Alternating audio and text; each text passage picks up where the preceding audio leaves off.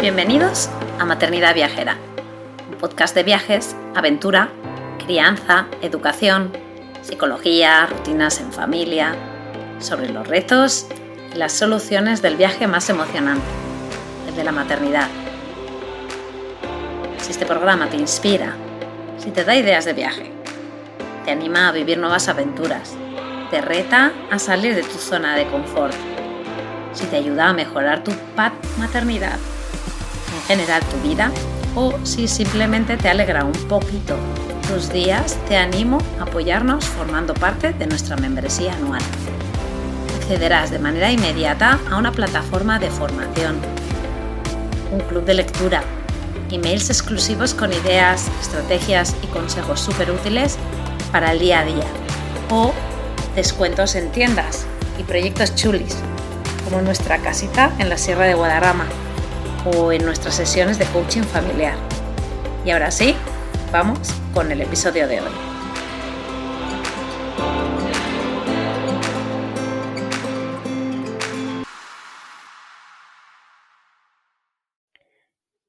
Hola, soy Conchi.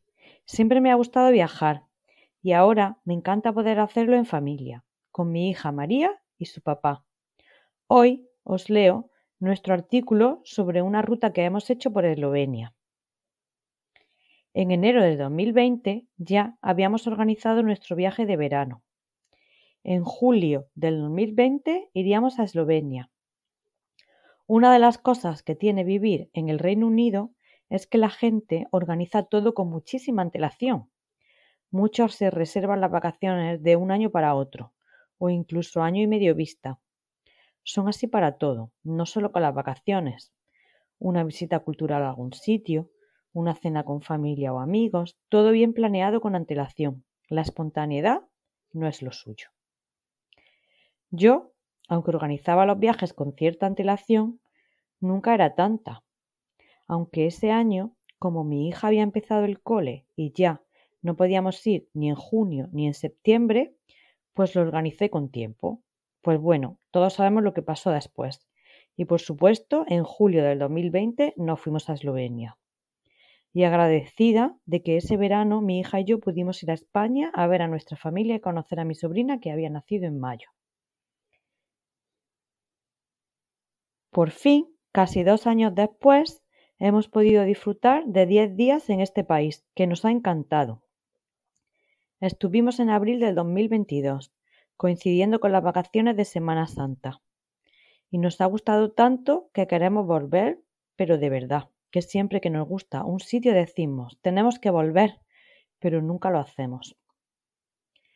Por supuesto, para este viaje también le preparé a María un pasaporte lúdico para aprender un poco sobre el país, donde puse algunos pasatiempos, aprendimos palabras en esloveno, comida típica, su localización geográfica y las cosas que vamos a visitar.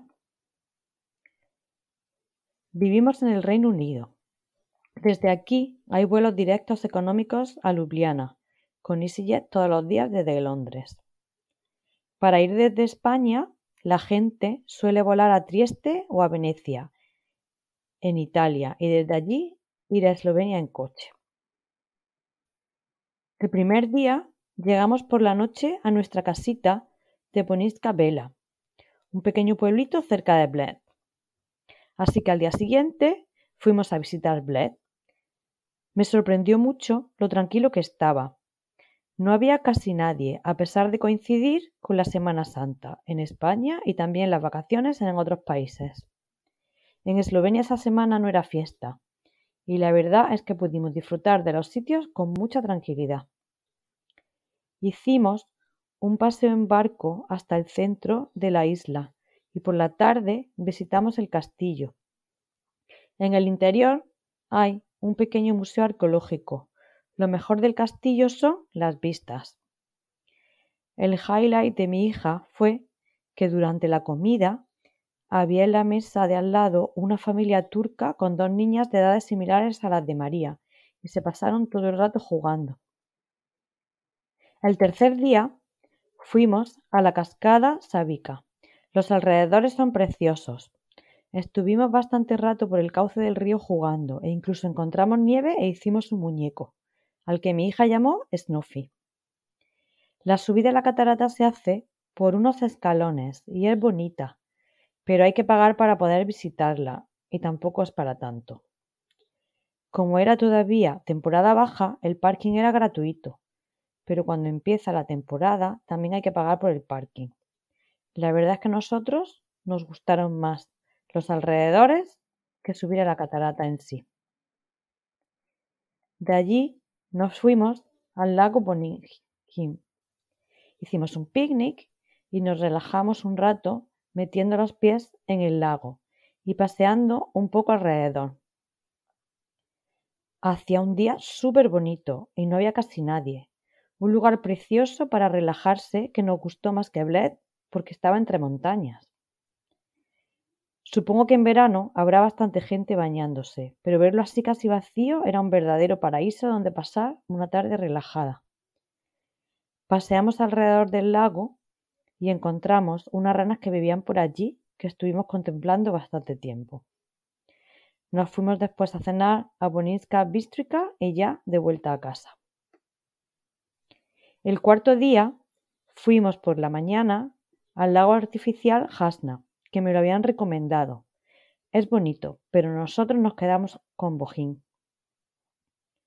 Seguimos caminando un poco por la ruta del río en dirección al Birrisk. Encontramos nieve y estuvimos jugando un rato con ella y también en el cauce del río. No seguimos muy arriba. De allí fuimos a Kanska Gora a comer y luego fuimos a Mokstrana Dovk para hacer la ruta de senderismo hasta la catarata Perinik. Esta ruta nos gustó mucho. En general es bastante sencilla. Al final hay que subir un poco para ver la catarata, pero se hace bien.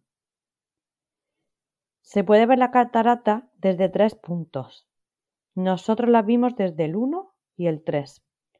Nosotros hicimos la ruta desde Mostragna Dovge, que en teoría era una hora, pero con mi hija jugando y parándonos y haciendo fotos, tardamos como tres horas. Luego al volver sí que tardamos una hora. Pero si no puedes hacer la ruta entera, se puede llegar en coche hasta muy cerca de la catarata, aunque yo recomiendo hacer la ruta porque era muy bonita, la verdad.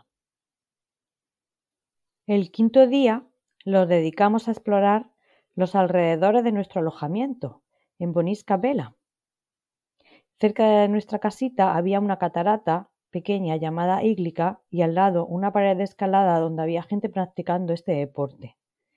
Y justo allí había una escalera casi vertical que subimos y nos llevaba hacia una ruta por un bosque donde nos encontramos una pequeña zona de juegos donde pasamos el rato y luego ya de vuelta al pueblo y al parque. Empezó a llover y nos fuimos a comer a Bled. Después de comer, fuimos a una cafetería a probar la pótica y otro paseo alrededor del lago Bled, que ya no llovía, y luego vuelta a casa. El sexto día era sábado santo y abrían la garganta del Vintar, Así que allá que fuimos. Llegamos sobre las 10 de la mañana y ya había bastante gente. Es muy bonito.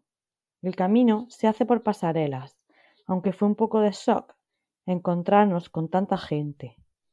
La vuelta al aparcamiento es muy agradable.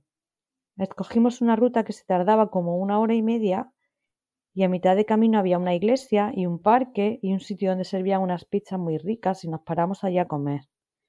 Por la tarde nos fuimos a nuestro alojamiento en Ljubljana, donde nos dimos un paseo por el parque, llamado Tivoli.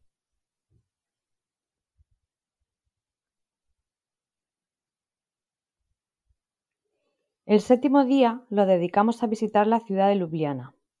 Fuimos caminando al centro. Era domingo, por lo que no había mercado. Vaya, con lo que a mí me gusta. Así que tendríamos que volver otro día. Paseamos por el centro, pasamos por el famoso Puente del Dragón, dimos un paseo por el río y fuimos a comer comida eslovena, por fin. Hasta el momento solo habíamos encontrado comida italiana. Fuimos a un sitio llamado Figobeck, que nos habían recomendado en el alojamiento. Estaba todo muy rico. Probamos el bograk, que es una especie de goulash que combina tres tipos de carne, cerdo, ternera y de caza, papas, pimentón dulce y vino, y también una especie de dumpling.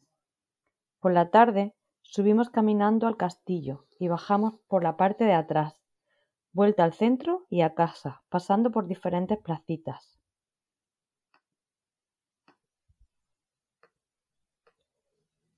El octavo día fuimos al pueblito Skovka Loka, muy cerca de la ciudad y muy bonito. Paseo hasta la iglesia de enfrente para ver las vistas del pueblo. Solo encontramos pizza para comer, porque era lunes santo y muchas cosas estaban cerradas. Fuimos al parque del pueblo, nos comimos un helado, subimos al castillo, paseamos por sus puentes, nos sentamos junto al río y ya vuelta a casa. Fue un día muy tranquilo. Nosotros viajamos despacio. El noveno día fuimos a las cuevas de Postomja y el castillo de Presthama. Dos visitas muy chulas, súper recomendables. Las cuevas son una pasada. 24 kilómetros de túneles y galerías con estalagmitas y estalactitas increíbles. Solo se pueden visitar 5 kilómetros. 3 kilómetros y medio se hacen en un trenecito y el resto caminando. En la cueva de Postrogna vive el llamado pez humano, una especie de vertebrado que parece un dragoncito, pequeño y de piel rosada, sensible a la luz. Eslovenia es el país con más cuevas kársticas. De hecho, la palabra karst deriva del esloveno. El castillo de Preshama es el castillo más grande construido en una cueva. A María le encantó y le gustó ir escuchando con la audioguía su historia. Ese día comimos en un sitio entre la cueva y el castillo, muy muy barato. Y estaba correcto, no había mucha variedad, pero para comer una salchicha, una hamburguesa, una ensalada, estaba bien. Y lo mejor es que tenía un área fuera con columpios, así que para ir con niños, genial. El décimo día era nuestro último día en Eslovenia. Nos quedaban un montón de cosas en la lista de sitios que ir a ver, pero decidimos pasar un día tranquilo en Ljubljana.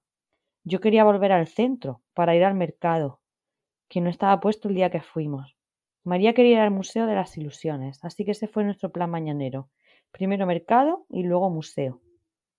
Luego volvimos a comer a Ficobek. Por la tarde nos acercamos al barrio alternativo de Metelkova a ver unos grafitis. Luego tomamos un helado, otro paseo por el parque del Tivoli y vuelta a casa ya, como unos locales más. El día 11 volvimos a casa. Al día siguiente volvimos a casa con la alegría de haber descubierto un país súper bonito al que tenemos muchas ganas de volver y con la pena de que se haya acabado el viaje, ya que nos han faltado muchas cosas que ver. Esta vez nos lo hemos tomado con mucha calma y la verdad es que cada vez más me gusta más viajar más despacio, ver menos cosas pero disfrutarlas más sin las prisas de ir tachando sitios que ver de la lista. Seguro que volvemos. En resumen, Eslovenia es un país muy completo en el que se pueden combinar naturaleza, mar, que a nosotros nos faltó, visitas culturales y pueblos bonitos. Además es un país pequeño, por lo que las distancias no son muy largas.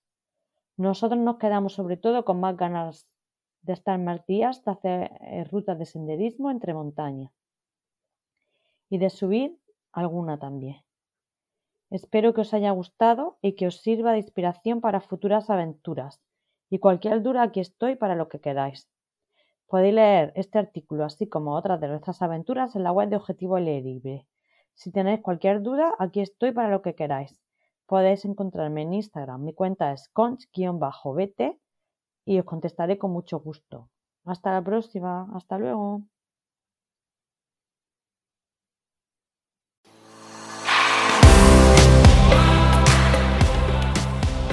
Gracias por quedarte hasta el final. Espero que te haya gustado. Te animo a compartirlo con tus amigas o amigos y apoyarnos formando parte de nuestra membresía anual. Te espero la semana que viene.